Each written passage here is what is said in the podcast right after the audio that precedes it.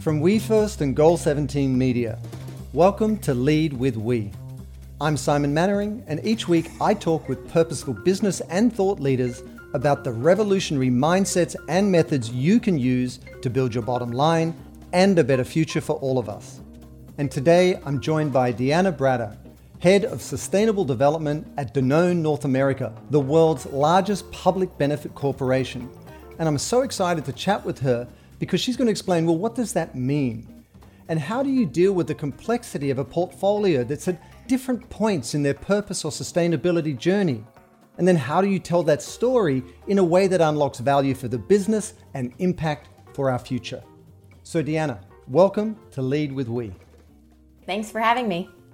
It's so nice to see you. I think, um, gosh, there's almost life pre pandemic, right? We saw each other 2019 at the B Corp retreat in LA was the last time, right? That's right. That's right. It feels like a lifetime ago. Indeed, it does. But in uh, in that time, business has gone on. You know, I look back at the last year, and it's obviously a year and a half, and it's been so tragic on so many levels. But it's also been such a powerful watershed movement or moment for business in terms of how they need to innovate, how they need to look after their people, how we need to be more mindful of the planet. I think there are some silver linings in there. What would you say? I would agree. I think that uh, as people coming together, really understanding humanity and looking again toward what the opportunities are when we come together to solve problems. I think it was very clear during the pandemic. I think it's very clear when it comes to the food system. Um, and on a personal level, uh, as we think about environment and the interconnectivity, I would say that plays a role as well. It definitely does. And, and you're, you're like me. We're all out there kind of guns blazing, driving the change. And it feels like more stakeholders, more people are with us now. You've got the investor class that have really stepped up. You've got employees, you've got consumers. I feel like, would you, would you tell me if this is fair? If you look back at 2019 and how we felt then when we had that conversation in the large room of the B Corp retreat, it was kind of like, how do we get more people involved? I think more people are on notice now and they're paying attention in the right way. Yeah, I think the conversation with the B Corp community is not just about how to get more people involved, but how to get more diverse stakeholders at the table, um, how to open up our understanding and make sure that we have representation of the communities we're all trying to serve in the room as we try to define business forward. And then I think that really looking at the conversation and uh, for sustainable development and business's role um, in redefining success and looking at business of uh, it it's always feels like an insurmountable challenge because these are huge problems we're trying to solve.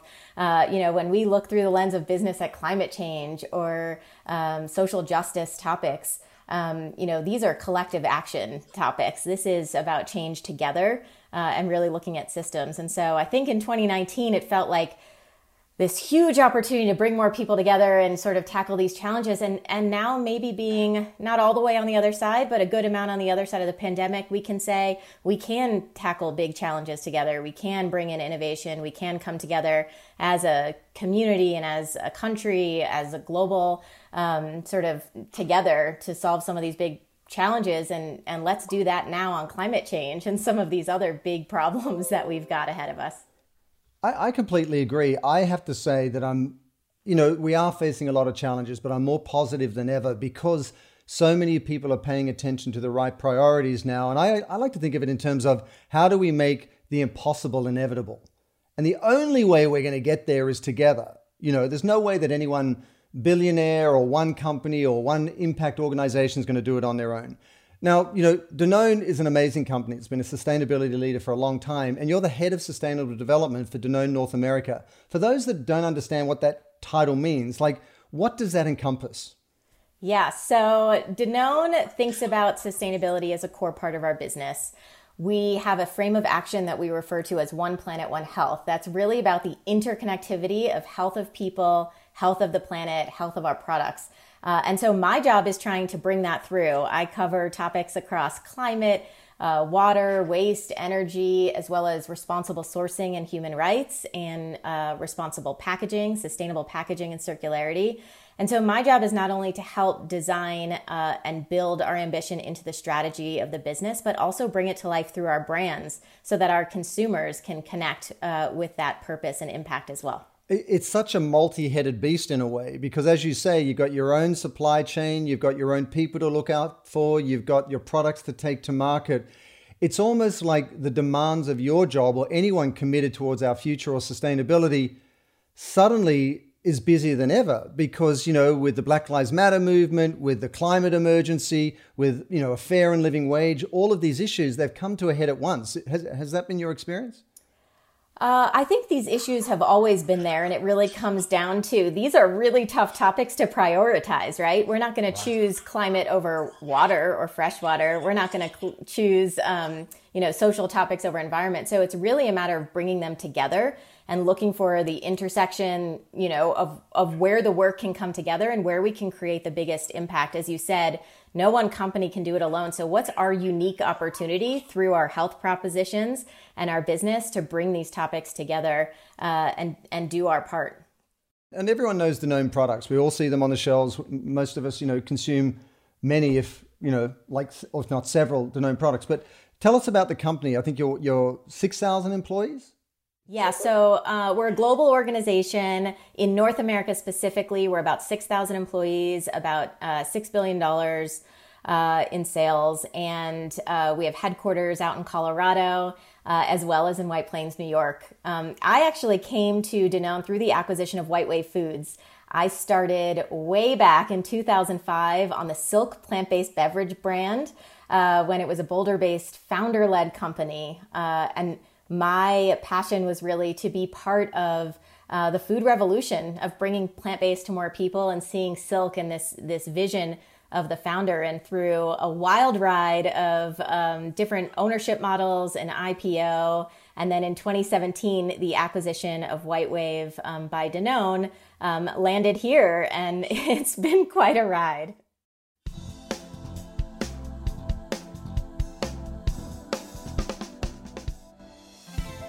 You know, as early as 1972, the founder of Danone, you know, Antoine Riboud, he, he talked about corporate social responsibility and he said that, you know, it doesn't sort of end at the factory gate or the company door, but it really is about being of service to people. I mean, that's visionary way back then. What has been your experience over the last four years as to that sort of heritage? Yeah, you know, that quote is known by every employee, globally over 100,000 employees, um, who all are owners of the company. Uh, a couple of years ago, um, we launched an initiative called One Voice, One Share, and making sure that all of the 100,000 employees across the company had a share of the company and became decision makers and owners. And that philosophy of our responsibility doesn't end at the factory door is really bringing people back into the business and making sure that um, we are good stewards in the communities where we operate or where we source our ingredients. And so uh, that vision of this family-owned business um, that is, you know, around for a hundred years um, stands absolutely true today through our employees.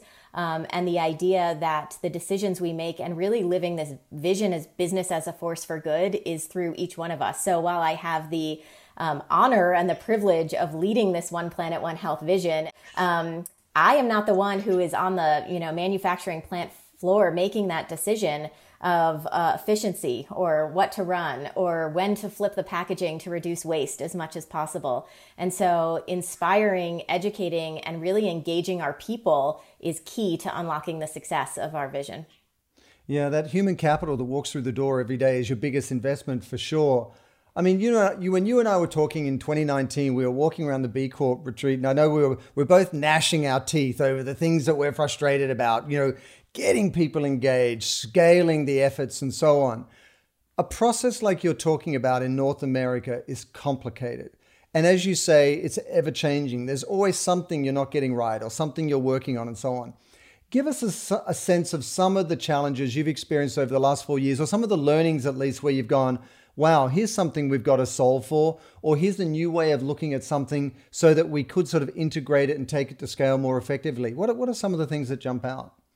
It's a great question. I think going back to that idea of how do we define good and what moment uh, are we choosing to define good? And I think that's where B Corp and the model of B Corp becomes really valuable. So, how do we assess ourselves on a variety of indicators across social, environment, governance, transparency? And what are we striving to? So, B Corp not only gives us a benchmark of our performance, but really starts to set the stage for what does best in class look like um, and what does good look like. And one of the uh, really incredible learning examples was when we were going through the assessment for the very first time. Um, the, the question of living wage came up. Do you pay your employees an individual living wage? And we looked around the table and said, I don't know that we've ever assessed that before. Right you know, we, we pay competitively. We're market competitive. You know, we think we've got a good proposition for employees. Um, but let's learn about living wage. So we looked and used B Lab for guidance as what the standard was. And when we actually went through and did the assessment, we found that 100%, well, at the time it was about 98%. Now it's 100% of our employees are paid a living wage. And so it gave us awareness to start asking questions we might not have asked before. And then we found out in this case that we were performing quite well. So let's formalize it. Let's create a standard for an individual living wage. Um, and as we recertified earlier this year, 100% of our direct employees are a living wage. And that gives us a really great uh, proof point on our journey, on our improvement. And now it sets the stage for what's next. You know, that is such a key point, And I think, irrespective of what business anyone is in, telling that story about whatever impact you're having is half the battle. And I think a lot of brands struggle to do that. So when it comes to being a B Corp, and you know that moment of decision when you've got to be in the consideration set someone's standing in front of the shopping aisle they got all the milks in front of them they see horizon or whatever it might be like how do you tell that story in a way that will consciously or unconsciously motivate a consumer to choose your brand? Part of it is you got to live it. It can't be short-sighted in terms of we're jumping from one topic to another. If we're an impact brand and a purpose brand we have to stay true to that over time uh, and it might be on the website with a more engaged consumer who wants to go looking for the information, or it might be on pack. Um, the New Horizon uh, whole milk cartons that are out on shelf today actually tell the story of the carbon positive commitment and what we're doing um, on this journey.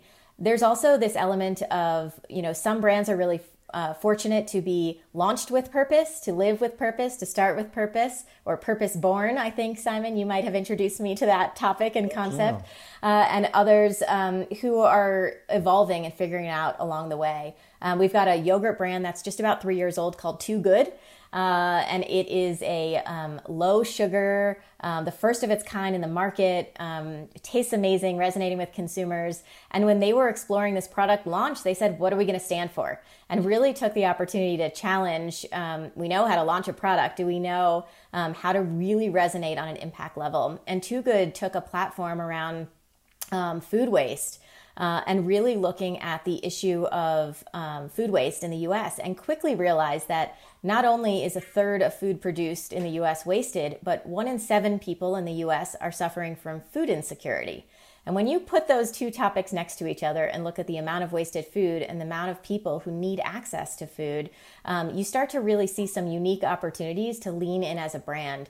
And so, Too Good launched a uh, limited edition flavor called um, Good Save with Meyer lemons, and they're actually sourcing otherwise um, wasted food or verified rescued fruit from farms. So it would have been surplus or otherwise wasted, and are actually using that in the spec of this uh, lemon product. So, really looking for innovation and looking for ways to authentically address issues in the food supply chain um, and bring change out to the people we're serving. You know, all of this is powerful in terms of the impact it can have all the way up your supply chain to farmers, all the way through to the products that consumers are buying. But it's a lot. I mean, if you think about what you just shared, you've got waste, you've got water management, you've got all these specific issues. Then you've got your brand portfolio of all the different products you take to market. Then you've got North America, then you've got Danone globally. Give us a sense of how you as a brand organize all of that. So it's, you know, what is that architecture that allows you to balance all of those things? Because without that, it can just be really overwhelming. It can be we're doing this over here, this over here, this over here. Consumers don't know what's going on. Your employees are confused. Like, how do you manage that? Yeah. Uh, it's a place we're constantly leaning into because you really want to meet people where they are uh, in order to tell the stories. And that goes for both our employees, our strategy, our business strategy, and really making sure that we're making it um, ambitious. Uh, but attainable uh, so that we're making change and that we can celebrate the transformation and the change over time. So, our One Planet, One Health framework helps guide that. Under One Planet, we have uh, what we refer to as our nature cycles team. And we put a lot of those uh, environmental focus issues under there. So, our agriculture cycle, the water cycle, and the carbon cycle.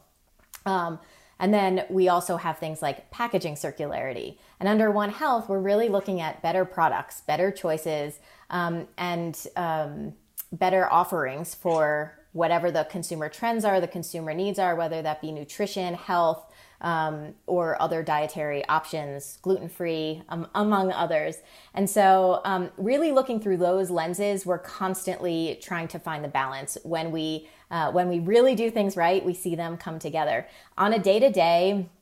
Our team and our business is structured with this idea of business as a force for good. And because we are not only a B Corp, but a public benefit corporation, we have a legal obligation to be asking these questions, asking the hard questions.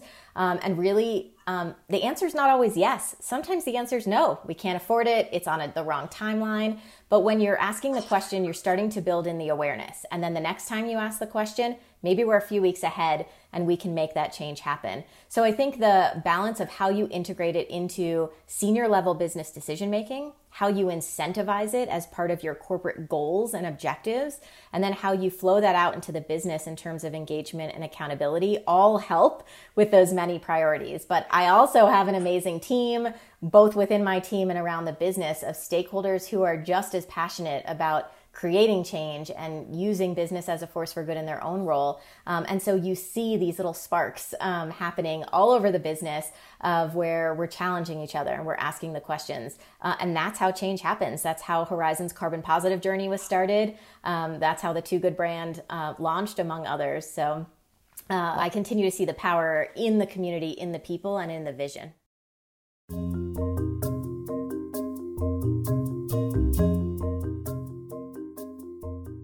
Know, there are those companies that are sort of purpose born, you know, that's just who they are, that's how they came into the world. There are those that are reborn or they're living with purpose now, and there are those who really haven't begun their purpose journey. And when you're a large organization like Danone, inevitably you've got this blend in terms of the different sort of paths that brands have gone on. How do you manage that? Like, give us a sense of, you know, you've got the leaders, you've got the laggards. How do you keep all the kids at the same dinner table, shall we say? I think just like in any family, empowering everyone to be their true unique self and sort of bring their strengths to the table is an amazing one. Uh, consumer insights play a huge role in how we design our brands and how we look to speak to consumers. And I think we really try to set a spectrum. So we have probably around 20 brands in North America. Um, and we're really looking to, we don't want all the brands working on climate and carbon in the same space. We want to be looking across brands to connect with the consumers uniquely. Um, so we do a variety of work. One of the um, programs that we have is called a manifesto brand model. Uh, and it's a model that, as we're looking at our core brand insights, what is the reason to believe? What is the brand purpose? What is the brand tagline, even? Um, we're also um, pulling that model through what is this brand's contribution to health? And what is this brand's contribution to planet, both social and environmental. And from there, we look at equity platforms. So we are really looking to build our brands or rebuild and uh, reinvigorate our brands with these concepts of um, manifesto and purpose um, into everything we do. And for some of our brands, you will see it right there on pack on the shelf. And some of our brands, you'll see that we're doing quiet work um, starting with employees, and um, and you'll start to see it on the website with our um, how we source our ingredients, how we ga- engage our employees, and really how we're designing the product differently um, to meet the goals that we've set forward. Yeah. I think it's really important what you're saying, which is you know each brand is at a different point of their journey and they get upgraded appropriately, but also each brand needs to show up in a way that's authentic to them. Like you've got brands that are more allies that you know believe in something that others do You've got brands that are more advocates for change on a certain, in a certain way. You've got brands that are more activist in nature, taking on issues head on. And you know, just because you want to be purposeful or a B Corp doesn't mean you have to pick fights with everyone. You know, you need to have your appropriate, you know, tone, shall we say. You know, there's a tension here that I'd love to ask you about, which is, you know, you're one of the you're the largest B Corp, and at the same time, you've got to compete especially in the plant based area. You know, you've got the impossible foods and beyond meat and so on. So when you're all trying to solve for a common challenge, which is the climate emergency, but you're also trying to compete for market share and mind share, How does that shake out? It, has got to do your head in occasionally. Uh, it, it's one of those like uh, positive tensions that you find that you've got to strike the balance there and really um, leaning into that. And I think the opportunity um, to really define what success looks like uh, is is right there alongside. And the reality is, not every consumer of every product is interested in buying a product that resonates with their values or that speaks to their purpose. Um, you know, consumers are evolving. Um, everyone says, you know, we talk a lot about the M word, the millennials. We talk about sort of the evolving consumer. I think going back to maybe where we started in the conversation with the pandemic is people are reevaluating what's important to them and they're trying to um, maybe think differently about the choices they were making in food or the choices that they were making um, in um, you know spending and sort of how they were um, spending their resources. And so i think as we're thinking about those tensions we have to take a lot of considerations uh, into play both from the consumers and then directly into those business de- decisions. And I think sometimes we run away from the tension and we have to embrace the tension. We can be a product who cares about food waste, who is still trying to solve our packaging challenges, um, being in yogurt cups. Um, and we have to embrace that reality and just make the commitment that continuous improvement is ultimately the goal, not perfection in, in the now. I, I agree. And, you know, that tension is so productive because you see compostable packaging now just taking off. And you see all these different sort of innovations coming because of that pressure from consumers. You know it's a healthy thing for the business and for the future and rather kind of resist it. As you say you listen to it you're really attentive and you see that as instructive as to where the business needs to go to be relevant to the future to be on the right side of history and so on. You know, and I and I was you know doing some research before we chatted today, and I love on your website it says each time we eat and drink, you can vote for the world we want. And I think that's increasingly true today. I think more consumers, more investors, more employees are acutely aware of the, the, challenges we face. And they're also very mindful that government has its own challenges. Nonprofits, NGOs, foundations are doing their best, but business is sitting, you know, front and center as this powerful, opportunistic sort of force for change. Do you feel pressure from that? Do you feel excited about it? Like, what gives you cause for optimism based on this very sobering moment, shall we say, we are in terms of sort of the last year or so? Yeah. Uh, I think it's human to have both sides of that, to be very optimistic. I think that's what makes a good sustainability practitioner, uh, to be honest, which is this idea of um, resilience and influence you know that's ultimately my job is to look for the opportunities to influence to really see the opportunity to um, bridge the reality of how huge these challenges are um, which can sometimes feel insurmountable I've described it before of rolling a rock up a mountain, a big boulder, uh, right. and sometimes it comes back and crushes you, and you got to start the next day from the bottom of the mountain, pushing that rock up. And some days you get it over the peak, and you can really create change uh, in the system. And we've got an entire dairy category who's rethinking um, what agriculture looks like and bringing back in um, regenerative practices into that system that haven't been part of mainstream dairy for quite a long time. So I think it's uh, when I look to examples like that and when I see the change happening, even if it's slow, um, it, it's um, I'm optimistic. I I also think um, sustainability topics can be incremental. And I think we are all looking for transformational, and we have to both embrace the incremental milestones as part of the transformational journey so that we don't get burnt out, quite honestly, because uh, yeah. there's a whole lot of work to be done. Oh, I know. You you and I come from the same cloth, Deanna. We're both like bloody minded. We're like we're going to take this on and see it through no matter what. And you you you do need that. And to use your metaphor, you know, we're pushing the rock up the hill, and the next day, you know, like Sisyphus, you know, you the rock's down the bottom again every single day, more and more people are joining you in pushing that rock up the hill. That's how I feel. More and more of us, for sobering reasons, are waking up to the reality we face, and that rock's getting lighter in as much as there's more hands, you know, on, on the effort.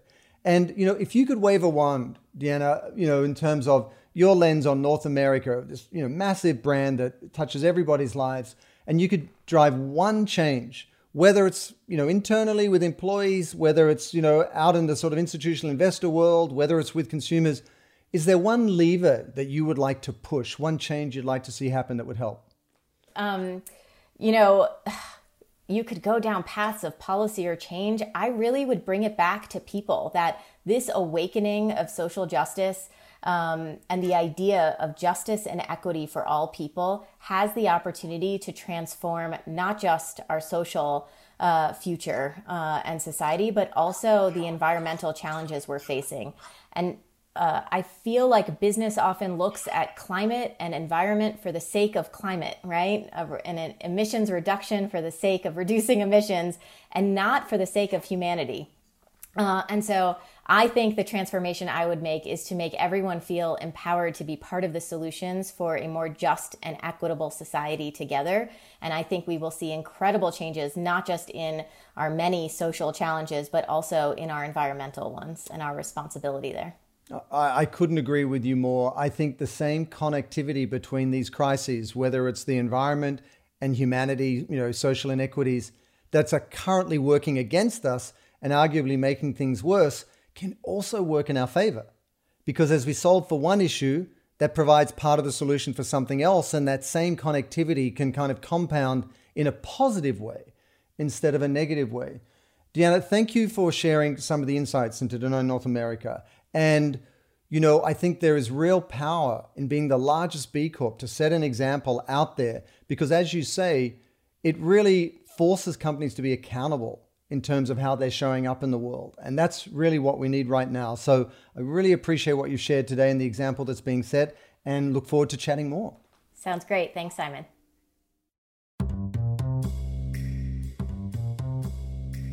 Thanks for joining us for another episode of Lead with We. Our show is produced by Goal 17 Media, and you can always find more information about our guests in the show notes of each episode. Make sure you subscribe to Lead with We on Google, Apple, or Spotify, and do share it with your friends and colleagues. You can also watch our episodes on YouTube at We First TV. And I'm excited to share that my new book, Lead with We, is now available for pre-order at Amazon, Barnes & Noble, and Google Books. So check it out. See you on the next episode, and until then, let's all lead with we.